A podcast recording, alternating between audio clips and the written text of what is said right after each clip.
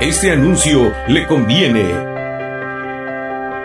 Tomando en cuenta la precaria situación que estamos viviendo, el doctor Jaime Zapata Vázquez es director del Sanatorio para Niños de Poza Rica, es director de la Cruz Roja Tuxpan durante 10 años, es director del Hospital Civil de Tuxpan, es director de la Sala de Pediatría del Hospital Civil de Tuxpan, ex médico del ISTE y ex médico de Pemex, pone a consideración de ustedes consulta médica, fisioterapia y rayos X por fluoroscopía por solo 200 pesos. Doctor Jaime Zapata Vázquez, Morelos 15, al lado de Electra.